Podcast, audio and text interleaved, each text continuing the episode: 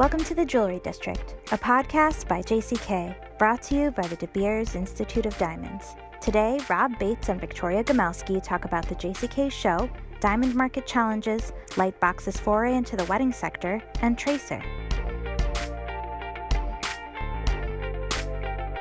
Hey everyone, welcome to the Jewelry District. This is Victoria Gomelsky, editor in chief of JCK and JCKOnline.com, calling in from Los Angeles, and I'm with Rob Bates, news director of JCK and JCKOnline.com, calling in from New York City. We're back home, both of us. Yes respective coasts. It was really nice to see you in Vegas. Yeah, it was lovely seeing you. Yeah, I always um, you know, enjoy. It's like we talk so much, but it's always nice to actually see each other's faces since this platform does not have a video component.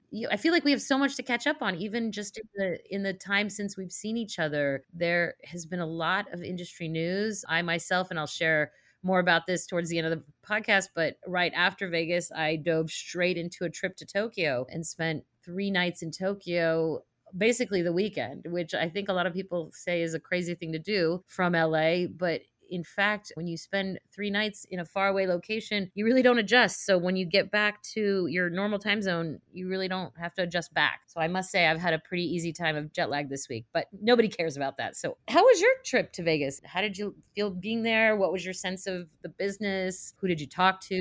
I, I, talked to a lot of people. I thought the business was good, and I think the word everyone said was that it was much better than expected. That the trade definitely had some life to it, so that that was good. I I think the mood was positive, the vibe was good, the attendance was good, and it was definitely you felt like it was a post-COVID show. I don't know how you felt, but I, I it didn't really cross my mind. I didn't really think about it. There's not a lot of people wearing masks. It just seemed very much like the old days, as exhausting and exhilarating and you know enlightening as as that is you know it's it's it's just like old vegas. I assume you've felt similar very much so very much so and i like that exhausting and exhilarating because i think that is actually the perfect way to describe it it very much felt like a post or a pre-pandemic show in that way. I do most of my reporting because I write the show daily story for the first issue that comes out on the Friday of opening day of Vegas, and it's generally a recap of what I saw at the luxury show, which opens to invited guests two days before JCK. And I was so struck by just the vibrancy of people's moods and what they seem to reflect about sales and interest and traffic on just that day one of luxury, which was um, this year was May 31st, opening day. Now, granted, day one is at luxury tends to be busy because the couture show hasn't opened across the street. Jck hasn't opened. So you know all eyes are laser focused on the one offering in town. But let me tell you people were in great moods. People seemed to be selling. People had rivaled recent past years in terms of what they said their sales were. And as we all know recent past years were some of the best years the industry has ever seen. So yeah. I'm not suggesting that 2023 is in any way going to rival or beat 2022. But I think that some of the downturn we've seen over the last six months, maybe people just needed to restock, and this is the opportunity they chose, you know, to do so. So it felt like it boded fairly well for the fall season and the and the final quarter. I think is that was that your takeaway too? Yeah, and I think luxury in the high end was considered extremely strong. This is my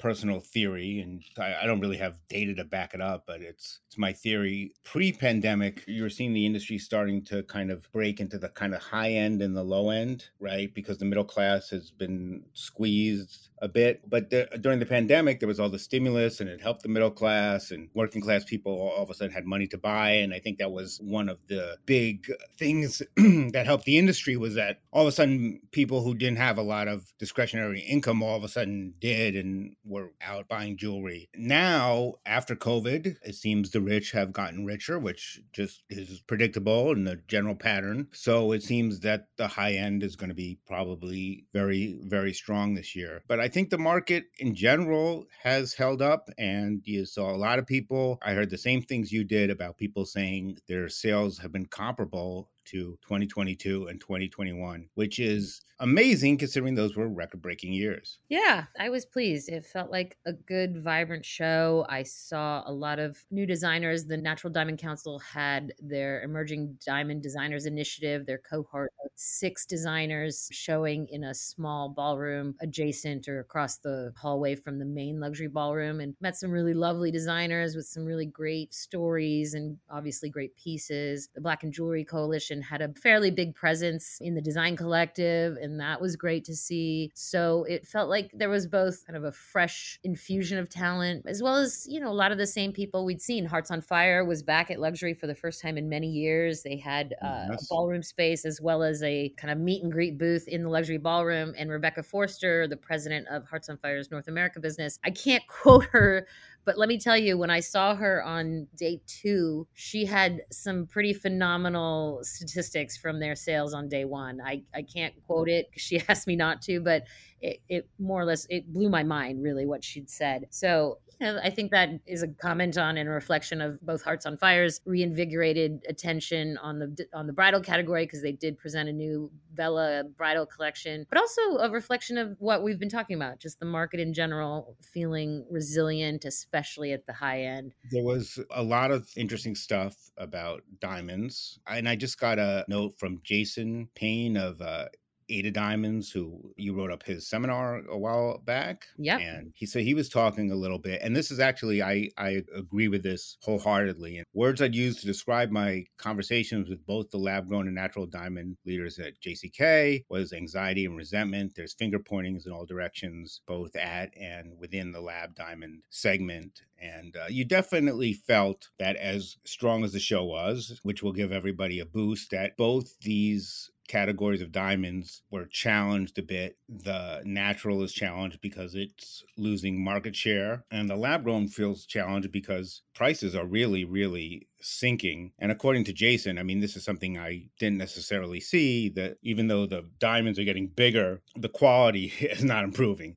People are, are offering larger lab diamonds, but according to him, they they still have the tinges and the bad makes and all the other stuff. What's interesting, and you know, I had a, a, panel on lab grown at the show, and I actually asked attendees, I said, how many of you sell lab grown diamonds that aren't grown in either India or China? And there was probably, I think, about maybe 70 people or, you know, or even more at this seminar. And when I asked that, only two people raised their hands. Oh my God. Wow. And and I found out later they were from Lightbox, which grows in Oregon. Yeah, so it, seems, and there was a lot of talk about a, a quote unquote lab grown reset that people are moving into fashion away from engagement rings. And the irony is, just before the show started, that De Beers Lightbox brand actually started offering lab grown engagement rings. But there is talk of a, a lab grown reset and how the two sectors can work together a little bit better. And you did see a lot of people start to introduce lab grown brands and more lab grown fashion. And you saw a lot more lab grown color and you didn't see a lot of unusual shapes but that's something that's certainly on people's minds. And for a lot of people that's where this business has to go because supply is unlimited. And one of the things you hear over and over again is people growers will complain oh you know the business is so terrible. Everything is prices keep going down. Everything is getting so cheap. And then they'll add but we're putting in another 100 reactors or 200 reactors. So the idea is so this doesn't become a complete complete race to the bottom that people have to find a way to make themselves stand apart. I would say the same thing for the natural diamond business too. I mean, right now, lab grown diamonds have definitely become a, a, race to the bottom. They're getting very, very, very cheap. The two sectors have to work together better. And, you know, it's interesting because I had a bunch of people from Botswana and Namibia in my natural diamond session, and then I had a bunch of people from Botswana in my lab grown session. And just having the people from Botswana, which included the Minister of Mines, it definitely changed the whole typical lab grown sustainability conversation because it's hard to make that case with somebody who comes from a diamond dependent country in your audience. So that that was definitely a, a interesting spin, and I'm hoping that uh, people from producer countries keep coming to the show, and hopefully next year we'll even have them on stage. Wow. Well, so there's a lot to unpack in what you all just said. One thing I wanted to ask you is just to hold up and elaborate a little bit on this Lightbox introduction. So help me understand that they when they launched in 2018 at JCK, it was very much a fashion product, $800 a carat, never going to change really not. I, in fact, have a Lightbox ring that was given to me during that launch, a lovely blue diamond little solitaire bezel set that I wear when I'm traveling. And I always understood it as being strictly a fashion product. Help me understand what is this move into the engagement category all about? Well i just heard about this a couple hours ago so i'm still learning about it. When i interviewed the ceo of lightbox which was at the show he said they might be interested because it's they're trying to be consumer led and this is a request that comes up a lot. People always ask them if they're going to do engagement rings and that's where the market is. Ironically as i said a lot of the other lab grown people are kind of moving away from engagement rings because it is such a dogfight and a tough market but uh, de beers is moving into it. They say it's just a test I think it's it might get some people upset. We'll have to see. But I was surprised by the new CEO's answer in Vegas that they were considering lab grown diamond engagement rings. And I was also surprised to see engagement rings on the Lightbox site today. You know, I'm just looking at that page now, and um, there's a pink there. solitaire. There's a blue diamond surrounded by a halo. It's kind of wild to see a blue diamond engagement ring. It, yeah, I'm I sure mean, it's, it's, nice. It's lovely. But they also they offer the traditional white diamonds too. Yes, so. lots. And and that blue diamond ring, by the way, it's a one and a half carat total weight. I'm looking at halo engagement ring ring, $2,200. Like, where does Lightbox sit in the context of these falling prices? Is it a premium product at this point, given how far prices have sunk? It's hard to say, but I, I, I think it's competitive or, you know, in some cases above what other people are charging. It's, it's definitely, you know, when it came on, it was this big shock. Oh my God, $800 a carat. What are you doing? And now prices have fallen. And when, and I should say that both retail and wholesale prices have fallen. However, wholesale margins have decreased and retail margins have not necessarily decreased. And eventually, retail margins are probably going to decrease just because there's so many companies, especially online, selling lab diamonds and selling for cheap. And uh, once retail margins decrease, I think you're going to really start to see a lot of chaos in, in the lab grown industry. But I'm actually a little surprised because they kind of had indicated that bridal was a bit of a red line for them. That's what consumers are looking for right now, and that's where the market is. So they're just following the market, I guess. Right. It's what where they see things currently stand. That said, I am a little surprised because it does kind of contradict its initial positioning. And if anything, the market was kind of moving towards what Lightbox set out originally. This podcast is brought to you by the De Beers Institute of Diamonds. The De Beers Rough Diamond Experience is coming to New York City July 17th through the 21st. This one day workshop explores how to sort and value rough diamonds. De Beers has a unique position in the world of diamonds in that they explore and recover diamonds from Botswana, Canada, South Africa, and Namibia this course allows students to experience how De Beers experts sort and value the rough diamonds that they recover. It is a truly unique opportunity to study with the world's leading diamond experts. Visit institute.debeers.com to register today and save 10% with code JCK underscore 10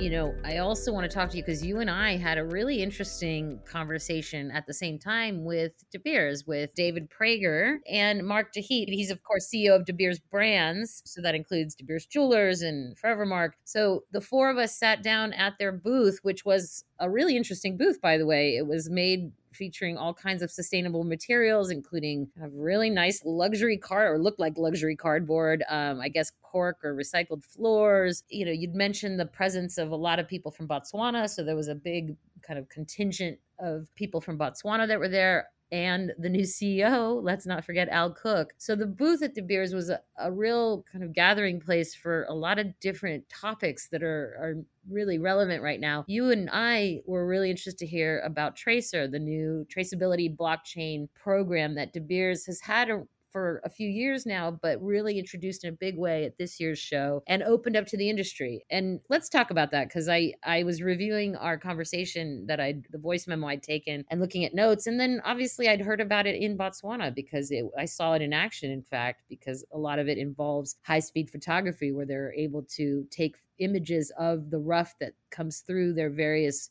from their four different producing countries Namibia, Botswana, South Africa, and Canada and take images of the rough. And later, a site holder can match those images out of their box of stones. It's really all quite advanced. But let's back up and kind of do a bird's eye view. Um, how would you describe Tracr to somebody who's never heard of it? And, and it's spelled, by the way, T R A C R. I mean, it's a blockchain based. And uh, at one point, I thought I had my head around blockchain, and now I don't really understand it anymore. But it's a blockchain based way to track diamonds down the value chain. And it's one of the reasons they're pushing it and they're talking a lot more about it is the very real prospect of increased sanctions against Russian polished diamonds starting next year. So, what's believed is going to happen is that if you're bringing diamonds into the United States, you're going to have to make a declaration that these are not Russian diamonds. And it's possible that you may have to offer some kind of backup to that. And if needed, then you could possibly take some of the information from Tracr and use it as a backup. I don't know if that's the simple explanation you wanted, but uh... yeah, I mean, I like I said, I was going through our interview. One thing that David stressed was that it's the only diamond blockchain that works from the source, so from these mines at scale, meaning they can widen it out.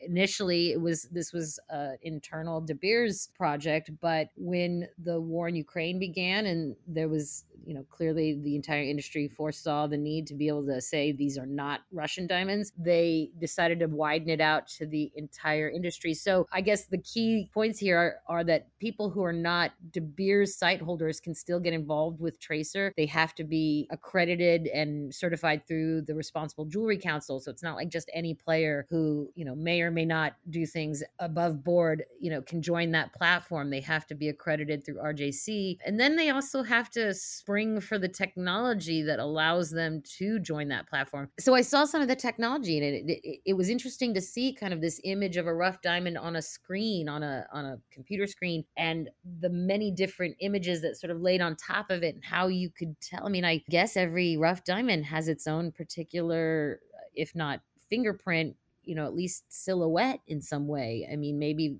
some are very similar, but when you have this very micro detailed photography, taking it from all these different angles, you're able to match up an image of the rough with the actual stone once it's been scanned, you know, at a site holder office somewhere in New York or India or wherever. And, you know, the one thing about it is that De Beers is able to tell you with certainty and it's then laid in and somehow documented by this blockchain certificate that a certain diamond has come from one of its four producing countries but it can't yet tell you which producing country i mean i think they're working on that but it's interesting to me that you know and, again, we always turn to the example of coffee or Wagyu beef at a restaurant. You can literally go and figure out exactly the ranch that your steak came from, or the certainly the country if not the actual plantation where your coffee was grown but you still cannot find out exactly where your diamond originated. In the case of De Beers and Tracr, you know it originated in a you know quality producing country. You know that it was handled responsibly and ethically came to market. You know all that, and De Beers is certainly fleshing that out with this new offer they presented in Vegas called the Origin Suite of Services. That is really a digital immersive experience that's geared to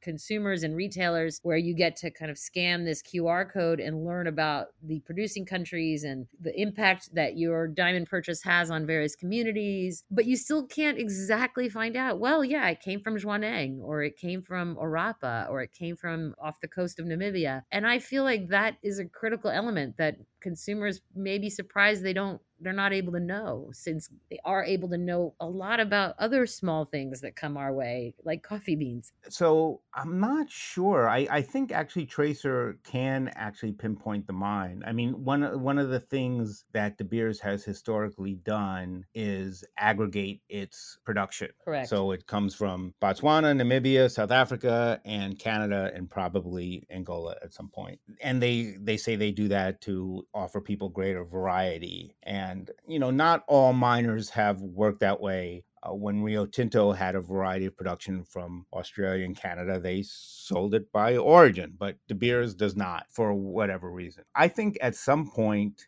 that may change because of what you bring up. I mean, does the average American consumer understand the difference between a South African diamond and a Namibian diamond and a Botswana diamond. I mean, uh, it, it's not a hundred percent uh, clear, and I don't know if there is any real differences between those productions. Obviously, some people might favor Canadian diamonds for whatever reason, just because of negative images of Africa. But I do think that the way the world is going, even if consumers don't necessarily notice or care, the, the way the world is going is towards more transparency, and that would include labeling the country of origin for diamonds and hopefully even lab grown diamonds. But uh, that's not happening right now. But I would certainly like for that to happen. Well, I guess the upshot is that clearly traceability, tracking, provenance. Uh, I think the way that Marc Jacheet from De Beers put it was the new three P's provenance, people, and planet. You know, these are the overriding values were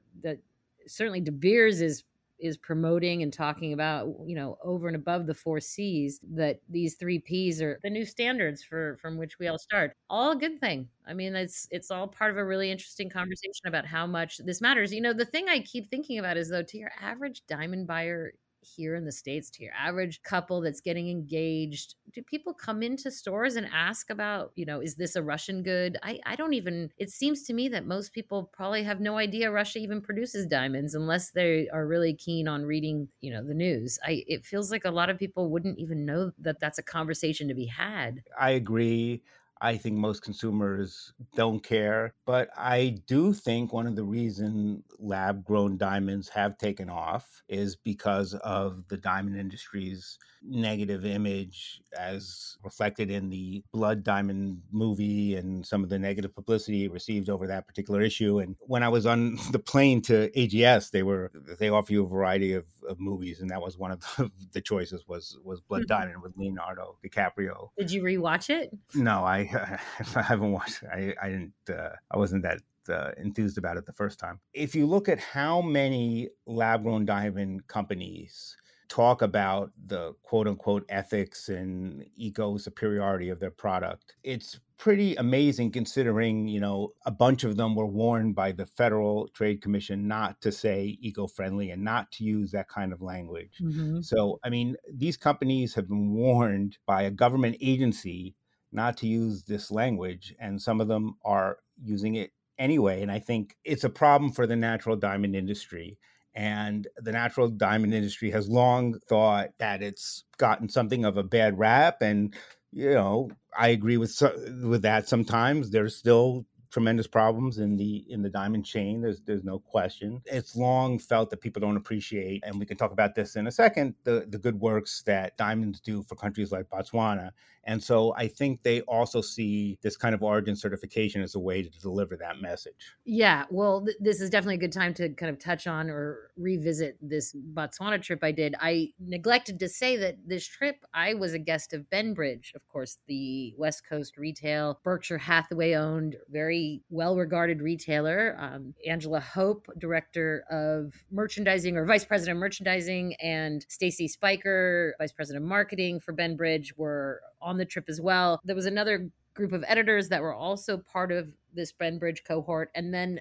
a group of editors that De Beers had invited directly, and including Stephanie Gottlieb, who was not an editor but is a very influential retailer, and her new president Morgan. It was a really good group. It was fascinating to me that Ben Bridge had invited me because I've never been on a trip of that magnitude and or any real trip that was hosted by a retailer. And clearly Ben Bridge felt it was important to bring some editors along who can help communicate that message that diamonds do in fact do good. Now, okay, I was a guest of De Beers. They treated us very well, but there were lots of locals that we were exposed to, including on our first evening in Gaborone, where we went to this remarkable braai, which is a barbecue at a nature reserve on the outskirts of Gaborone and had a really lovely music and dance performance and sat and talked to a lot of De Beers employees, all of whom were really gung ho about their jobs. I mean, this is a country that has, I think, along the lines of 23% unemployment. So, of course, it's great to have a job. It's extra great to have a job with De Beers, at least from what I gathered talking to those who worked there. They were very, very proud. There was a lot of genuine warmth about the company and how it treated its employees. And I should say, after I wrote a, the story, when I got back, I got a lot of emails from people in Botswana thanking me for my story, which I've never had before. I've never had that reaction to any story, really, getting people from overseas reading it, taking it in. De Beers has a complicated history in Southern Africa. It has a complicated relationship with its producing partners. We won't go into them here because we have very little time left. But I was struck, as I was struck 19 years ago when I visited Gaborone and Jwaneng for the first time, that there are just a tremendous amount of people who really depend on the livelihood that they get from the diamonds that are mined there and it is an essential part of that sustainable conversation you you can't look at a pit that has how many million tons of earth that's been dug out over the course of its, you know, nearly what, 40 years and call it sustainable. But you look at the community that's sprung up around it and the 18,000 or so people that live in Jwaneng specifically, where there were very, very few before the mine came along. And it's hard not to say, yeah, good work. This is this is a really important, you know, development for this country and development for the people of Botswana. You had been there once before, correct? Yep, 2004. Did you notice big changes in the country? You know, everything's definitely more tech enabled. The technology I saw at De Beers Global Sightholder Sales was remarkable. Again, this Tracr and the photo- high speed photography. The security was just bonkers. I've never, you know, really been in a place that feels as secure. I think Fort Knox is even less secure than this particular facility where all of De Beers diamonds come through. So there were those changes. And the pit, the pit itself, Jwaneng, is considerably bigger. I mean, 20 years of digging. It looked like Mars, kind of. You know, you're standing on the brink of it, and it's an awesome sight in all the ways that word applies. It was a great trip. I was grateful to to be invited and to have that experience. I could talk your ear off, but we're right at our time. Otherwise, yeah, I'm I'm staying put for a while. I'm happy I got to see you in Vegas, and now I'm home in LA for the foreseeable future. Yeah, and I, I took kind of a positive message from Vegas just because of all the new initiatives that were being announced and all the people kind of rethinking, you know, how they do their business and, and thinking about branding and thinking about offering something different and this conversation about a lab diamond reset. So I'm uh, cautiously, as they say, optimistic. All right. Well, that's a good note to end on. Thanks, Rob. Take Bye. Thanks for listening to the Jewelry District. I'm Natalie Chomet, the producer of the podcast. If you liked what you heard, please rate, review, and subscribe to our podcast wherever you may listen. Any views expressed in this podcast do not reflect the opinion of JCK, its management, or its advertisers.